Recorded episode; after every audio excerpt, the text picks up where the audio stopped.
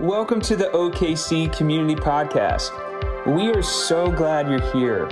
For more information about us, please visit our website at okccommunitychurch.com. Well, here, here's the deal. We are so glad you're here today. We are so excited, um, and we want to keep echoing that we're thankful you're here. We know that when we come together on a day like this, um, we celebrate Christmas together, just reminds you of family. It reminds you of the fact that we're a family and that this is all a gift. You know, one of the greatest, the greatest gift the world has ever been given is Jesus. But I think that we also get to remember today, and I'm reminded on days like this, but that together today, um, this is a gift too. Like being in this room together is a gift you know, having a place to come together and worship is a gift. And, and, and I think about even just the fact that we have one another and what a gift that, that this is a gift. I never want to get used to this gift. You know what I'm talking about? Like that, that the church, the body of believers that, that God gave the world, it's truly a gift. Anybody agree with that? Amen. Amen. And so uh, it's just a gift to be with you today. Hey, one small update I wanted to share that I'm very excited about. Um, so, our little doorway project between our church and the Tower Theater. Uh, well, it actually hit a bit of a snag last week that like made my heart almost stop, and I started to pass out and almost die. But um, but then I, you know, was brought back to life because because everything kind of went. It, this little moment happened and then it kind of broke through and everything's good. So every approval that we needed that we were kind of waiting on, I know that sounds like I thought we already had all that. We, we did have all of it except it's a couple little things, and they all happened. And so now we're good to go, which is great, right? And so we're excited about that. And so, um, so in a couple weeks, you'll be you'll be actually starting to see work being done. And so we can truly say in the Christmas season, right, that um, there's been a miracle on 23rd Street. all right.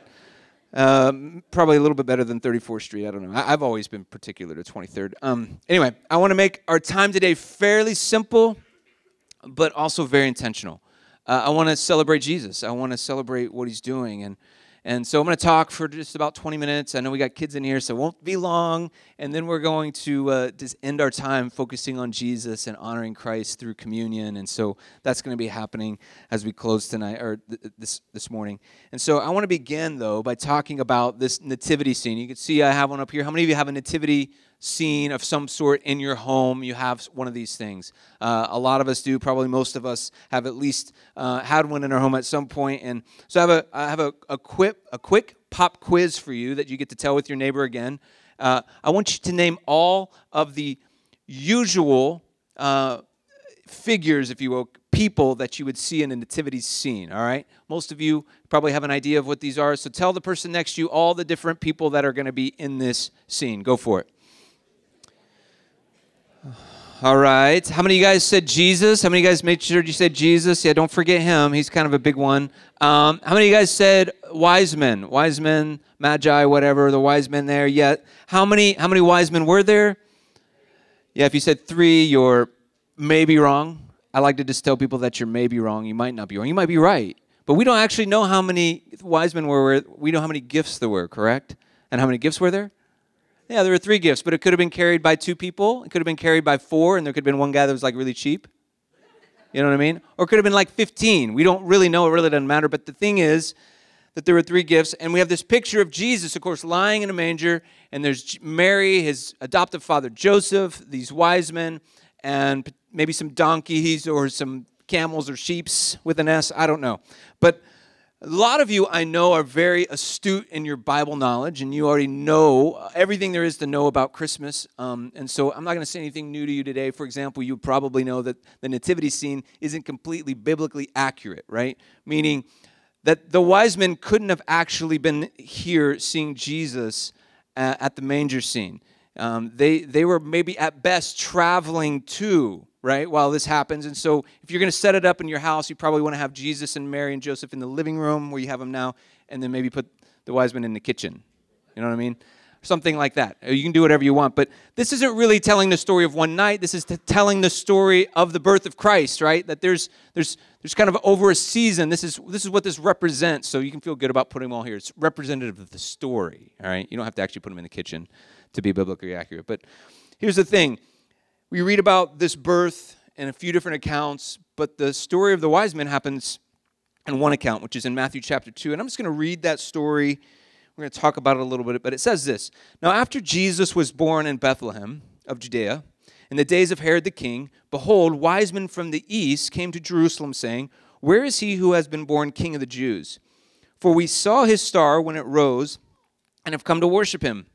When Herod the king heard this, he was troubled, and all of Jerusalem with him. And assembling all the chief priests and scribes of the people, so this is all the Bible scholars, basically, he inquired of them, Where's the Christ to be born?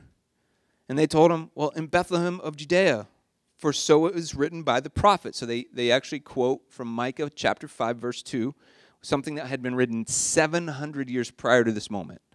So this is a prophecy of something that is to come. And it says, And you, O Bethlehem, the land, in the land of Judah, are by no means least among the rulers of Judah, for from you shall come a ruler who will shepherd my people Israel.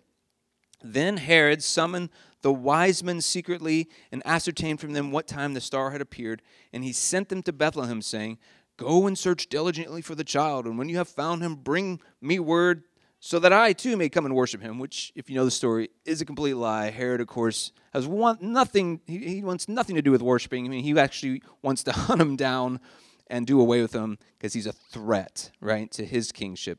After listening to the king, they went on their way, and behold, the star that had uh, that they had seen when it rose went before them until it came to rest over the place where the child was, the baby Jesus. When, the star, when they saw the star, they rejoiced exceedingly with great joy. And going to the house, they saw the child with Mary and his mother, or with Mary his mother, and they fell down and worshipped him. Then, opening their treasures, they offered him gifts gold, frankincense, and myrrh. And being warned in a dream not to return to Herod, they departed to their own country by another way. And so the story is one that a lot of us are familiar with. And, and in this particular account of it, you know, Herod and the wise men are very clearly uh, important figures in the story, along, of course, with Mary, Joseph, and Jesus. But the, there's a few other kind of figures and characters in this particular account that I think are interesting. For example, the Bible scholars that are mentioned are sort of interesting to know more about. Uh, they talk about the city. The whole city was stirred up. The whole city was a little bit uh, disturbed, troubled by this news that they had heard about the Messiah.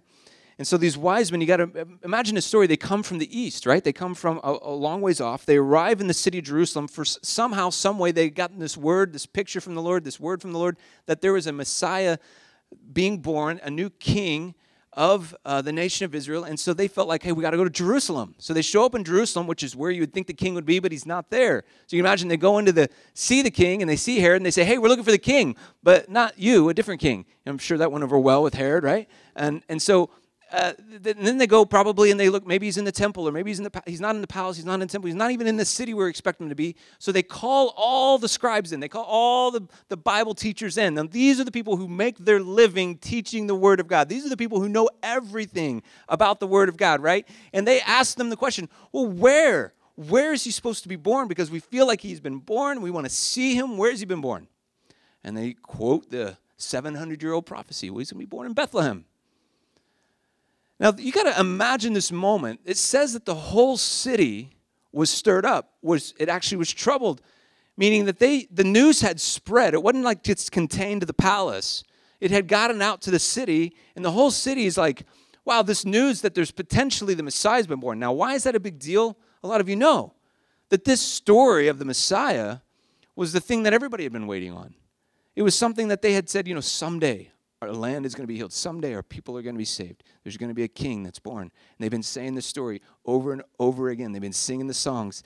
And uh, this is the story like when you show up at your at your feast and your festival. Like this is the story that gets told. This is the grandpa story that gets getting told all the time. This is the one. You know what I mean? Oh yeah, yeah, yeah. There's going to be this Messiah and he's going to come. And so you as a little you you as a little you know child of, of Israel would hear that story growing up and you would know that story. And so they're stirred up and the leaders, the chief priests, the teachers of the law, they hear this news. Don't you think they should be running to, to Bethlehem? I mean, at the off chance, shouldn't they at least be curious? Like, what if this is true? What if this is real? Maybe we should go check this out. Maybe we should go investigate it. During biblical times, just so you know, if you're wondering how far that was, Bethlehem was six miles from Jerusalem. It's not very far. I mean, it's not 20, 30, 50. It's not some long journey it's like literally like a pretty close suburb. You know what I'm saying? Like this is they don't have longs to go. And Bible scholars would hear about this, and it, there's nothing in the scriptures that indicate that they did anything. In fact, it looks like they did absolutely nothing. Not one of them left, which is a bit strange. That's like us saying, hey, I think Jesus is returning, he's in Midwest City. And we're like, ah, not a big fan of Midwest City. think I'll pass. Right? Maybe we're too, and then I think there's some things in here for us, right? Perhaps maybe maybe these maybe these Bible scholars they were just too busy to actually go and check this out. Maybe they were just too wrapped up in what they were already doing that the idea of God doing a new thing just wasn't all that interesting. They've got plenty to think about. Fact, they've really, really already know all the word anyway. They're strong. They don't need new things. They don't need new news. They don't, you know, it's just. And then their defense, I mean, I mean, it doesn't sound terribly different than some of us and the way we react to the Lord. And so for me, when I look at this nativity scene, I, I think it's I think it's powerful to consider a few questions, and one of them is, what's missing from it? What's missing from the scene? And I think it's his people. I think it's his, his rabbis and his Bible scholars and the people that, co- that claim to be the ones stirred up about the story. They're not here. And I think, I think it's interesting also to think about how these Bible scholars, they, they responded so promptly to the wise men, did they not? They show up. They were right there for the meeting. They're ready to give their answers. And the wise men left for Bethlehem. And the Bible scholars didn't. And I find that this is true in life for so many of us that we're so quick to respond to people and so slow to respond to the Lord. That people come into our life and they have some, some, some sort of measure of importance to us. These wise men must have been important. They show up and everybody, everybody lets them go straight to the king, right? They, they had some level of importance. And when people that are important in our life, they ask something of us, we, we feel like we must, you know, do whatever to please them. Yet with when it comes to God's guidance, yet when it comes to the instruction or teaching that we receive, I don't know how quick we are to respond. I mean, sometimes it's not even just the the the, the, the truths that we see in His Word, but sometimes we we hear a sermon or we read a scripture or we read a book and there's something that stirs up within us a conviction, right? You're like, oh, I'm called to action. I don't know if you've ever had that moment. You're like, I got to go do something now.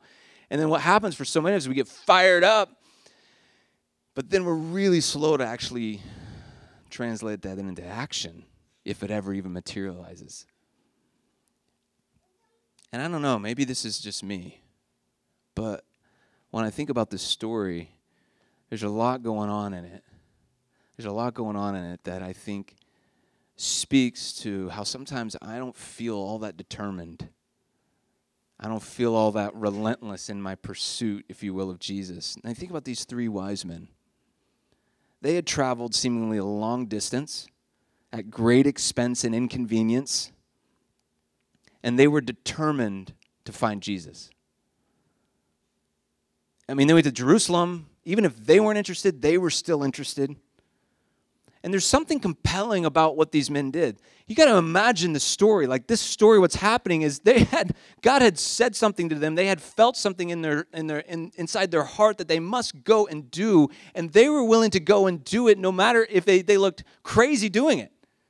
I mean, they I don't know if you've ever felt like, hey, God's given me something, and I feel a little bit crazy. Like they were willing to like just push past that and say, I'm I'm gonna go after what I believe God has said, and I'm gonna I'm gonna I'm gonna pursue this. I'm gonna be relentless and determined in this. And I think for some of us, like there's a story alive in this, the subtleties inside this story. This isn't just caricatures of, of, of Christmas. It's a story of determination and calling. And in a moment, we'll talk about a story of worship. So they arrive, right? They arrive in Matthew chapter 2, when I, read a moment ago. Um, but in verse 11, and, and I'm just going to say a few more things after this, but it, it says this it says, on coming to the house. It doesn't say on coming to the manger, by the way. So th- most people believe that, you know, there was a Mary and Joseph had moved into a house in Bethlehem during the young days and weeks and months of, of Jesus. And uh, but it says on coming to the house, um, they saw the child with his mother Mary, and they bowed down and worshipped him. Then, opening their treasures, they offered him gifts of gold and frankincense and myrrh. So they arrive at this house and they immediately bow down to worship him. And they present him with these three gifts. Now, these three gifts are pretty powerful gifts. These aren't just any gifts, these gifts are actually gifts that you present to a king.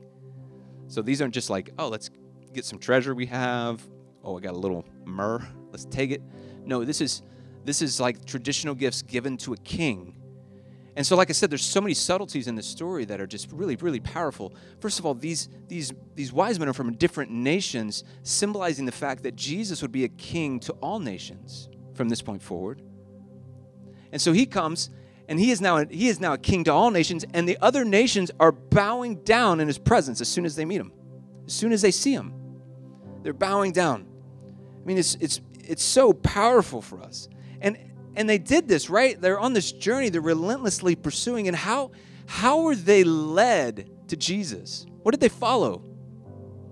They followed the star in the sky. Remember way we could say it is maybe they followed the light of god right? And Jesus, he says what? He says that he says in Matt, or excuse me, in John chapter 8, he says, he says, I am the light of the world. Whoever follows me will never walk in darkness, but they will have the light of life. This is like the perfect verse for Advent, by the way. But there's this picture that there's the light of Jesus that we can pursue, that we can follow, and it will lead us to life, right? And, th- and there's this picture right here in this story of a group of people who followed that light that was the lamp to their feet, it was the light to their path that they followed that light to the place that they felt like God was leading them. The subtleties should not go unnoticed. Who's missing?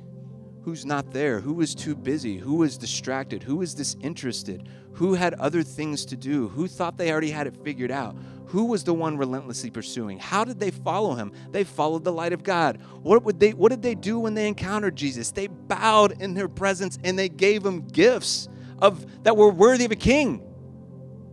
I mean, the subtleties in this story is not just some caricature that should end up in plastic in our yards, but it's one in which we connect with the story and we're reminded that we must bow down and worship our king. That we must be willing to pay attention to the new thing that he's doing. That we must we must every once in a while think and realize we don't have it all figured out even if we have a lot of Bible answers that perhaps maybe there's going to be the moments where we have to drop everything once again and run to Jesus. I just wish there was like a story right there of one of those Bible scholars saying, What? Are you serious? Who's coming? Let's go, everybody. and he's like charging out of this. I just wish that story was there. Like, I just, I just, I'm like, Lord, would I, would I do that? I don't, I don't know. I, I, I, there's a fear inside of me that I would be one of those others going, wow, this is kind of crazy, man. Maybe. Ooh, I don't know. Let us know what you find out.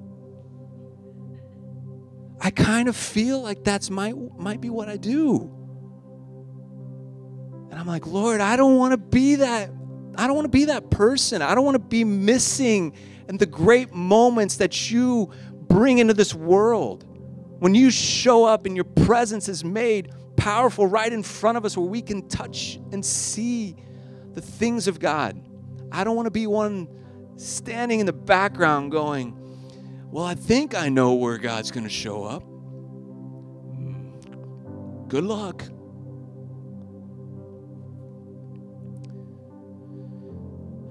You know the people in you know the scene of the nativity you know it's pretty cool like it's uh, we talked about the wise men there's a few other people that we always talk about in this and the shepherds are one right? The shepherds are often in the nativity and what's cool about the story of the shepherds i'll just touch on this is that they were usually the outcasts of the society. They were seen as unclean they were always touching dead things they were just not they weren't allowed to be in religious ceremonial kind of moments and so they were sort of marginalized pushed to the edges. But who did the angels show up to and invite into the front row seat of the coming of the king. The outsiders, the marginalized, those who weren't always accepted. Shepherds, come right on in. And then Mary and Joseph, they're there, who, by the way, are beautifully ordinary, normal people that were so undeserving of this moment and so in over their head. Sounds like all of us, right? They're right there in that moment. And then, of course, these wise men from different nations who understand and recognize the power of the king. That's who's there the subtleties cannot go unnoticed. So, may, my friends, this morning, may we be uh, quick to respond to God and not just the people in our life. Amen. May we not miss the work that God is really doing while we go on with normal business. Amen. May we be people who look to bow and worship Jesus instead of looking as Herod did to protect our own selves. Amen. So I believe in order to best honor Jesus this morning, I mean, there's a lot of things that we could do and should do, I'm sure, but to just turn our hearts to Him and to focus on Him. And in Hebrews uh, 12, verse 2, it says to fix your eyes on Jesus. That's the verse we talked about last week. Earlier in Hebrews, the writer says to focus your thoughts, to focus your mind on Jesus. And so I thought we'd just spend a few moments doing that. In a culture where we just don't pause and focus for a few moments, we can just focus our thoughts on Jesus this morning. And, um, and how we're going to do that is we're actually going to uh, just think for a few minutes before we you know, remember Jesus through communion. And so we have a few people who are going to be helping pass out uh, those communion uh, elements, and you're going to see a basket come along with, and it has a little juice cup in it. You can grab that, and it also has a cracker. And if you're a Christian and you want to um, participate in Community Day, you can just grab those and then hold on to those, and we'll do this together in just a few minutes. But uh, you guys that are doing that and passing that out, if you go ahead and start passing those baskets, and I'm going to invite my friend Matt to come, and Matt uh, is going to read more about this story uh, of Jesus, more about this story um, that we hear about at, at this Christmas season. And he's just going to read from Luke chapter 2.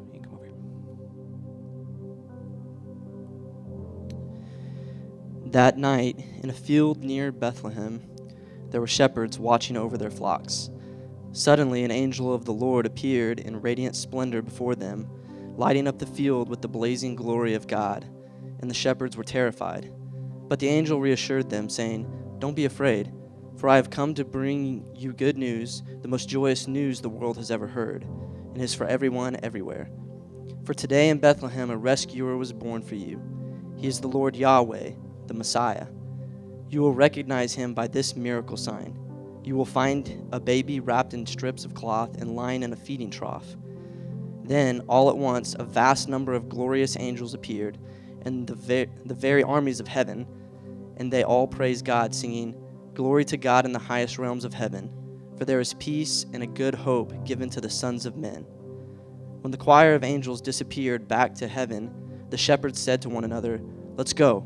Let's hurry and find this word that is born in Bethlehem and see for ourselves what the Lord has revealed to us. So they ran into the village and found their way to Mary and Joseph. And there was the baby, lying in a feeding trough. Upon seeing this miraculous sign, the shepherds recounted what had just happened.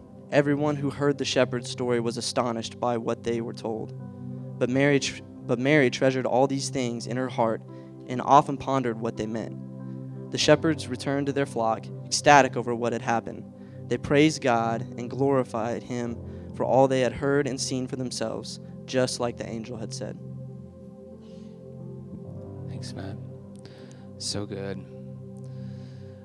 Well, I want to take, before we take the bread and the cup, um, I just want to allow you to fix your thoughts on Jesus. And, and in order to do that, uh, I just figured that it would be a good time to just maybe just close our eyes and just consider the thought what do you think of when you think of Jesus? And beyond the nativity, although you can reflect on that, what comes to mind? What are the things that maybe he, he means to you? Maybe the, the stories of the scripture that, that that's come to mind when you think of Jesus and his character and his goodness.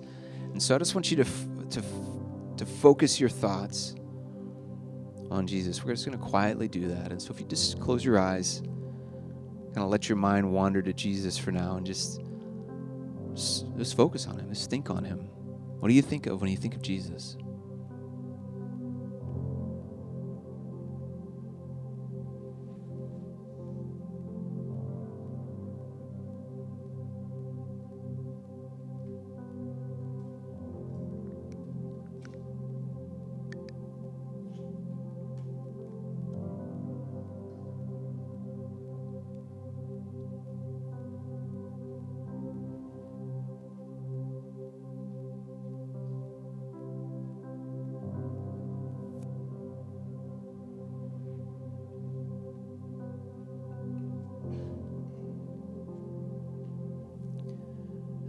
Consideration as you continue to focus on Him is, you know, the wise men, and then as we just read in the scriptures, the shepherds. Their response was to worship Jesus when they heard the news. Um, and so maybe perhaps the question is what, what could your response be this week? As we celebrate Christmas, what could your response to Jesus be this week as we celebrate Christmas? So allow your mind to just thought, how could I worship Jesus this week in some way? Maybe it's different than anything you've done before. Maybe it's just a way to honor him in your life, but maybe just think for just a moment, what's something that I could do to respond to Jesus this week as I celebrate Christmas? Just a few moments on that.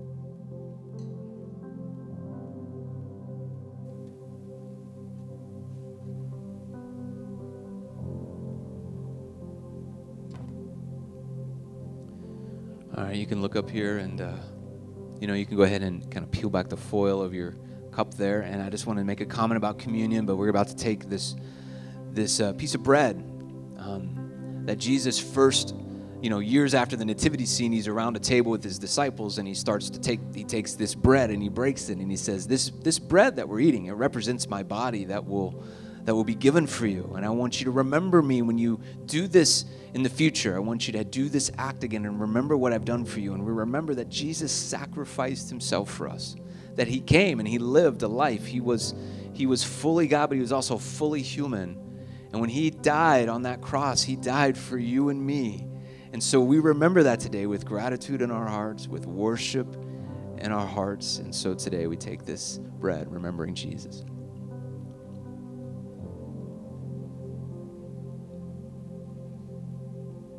Then after the bread, he took the, took the cup. He said, This cup will represent my blood that will be spilt for you. And he explained that the blood of Jesus would be, and we've come to understand that the blood of Jesus is what covers a multitude of things, including every sin that we ever commit, in order to reconcile us with God. It's by the power of the blood of Jesus that we are washed clean, that we are purified, that we are made whole in Jesus. It is one sacrifice for all time. And after he made that sacrifice and was raised back to life, he sat down at the right hand of the Father in heaven as a conqueror over sin and death. And so we take this cup remembering the power of Jesus and his blood.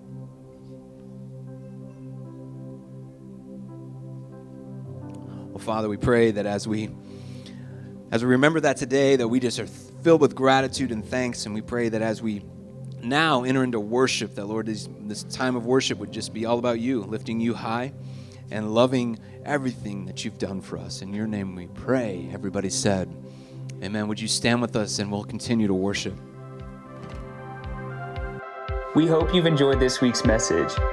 If there's anything we can pray with you about, or if you have questions about God, we'd love to talk with you. Please visit our contact page at OKC communitychurch.com.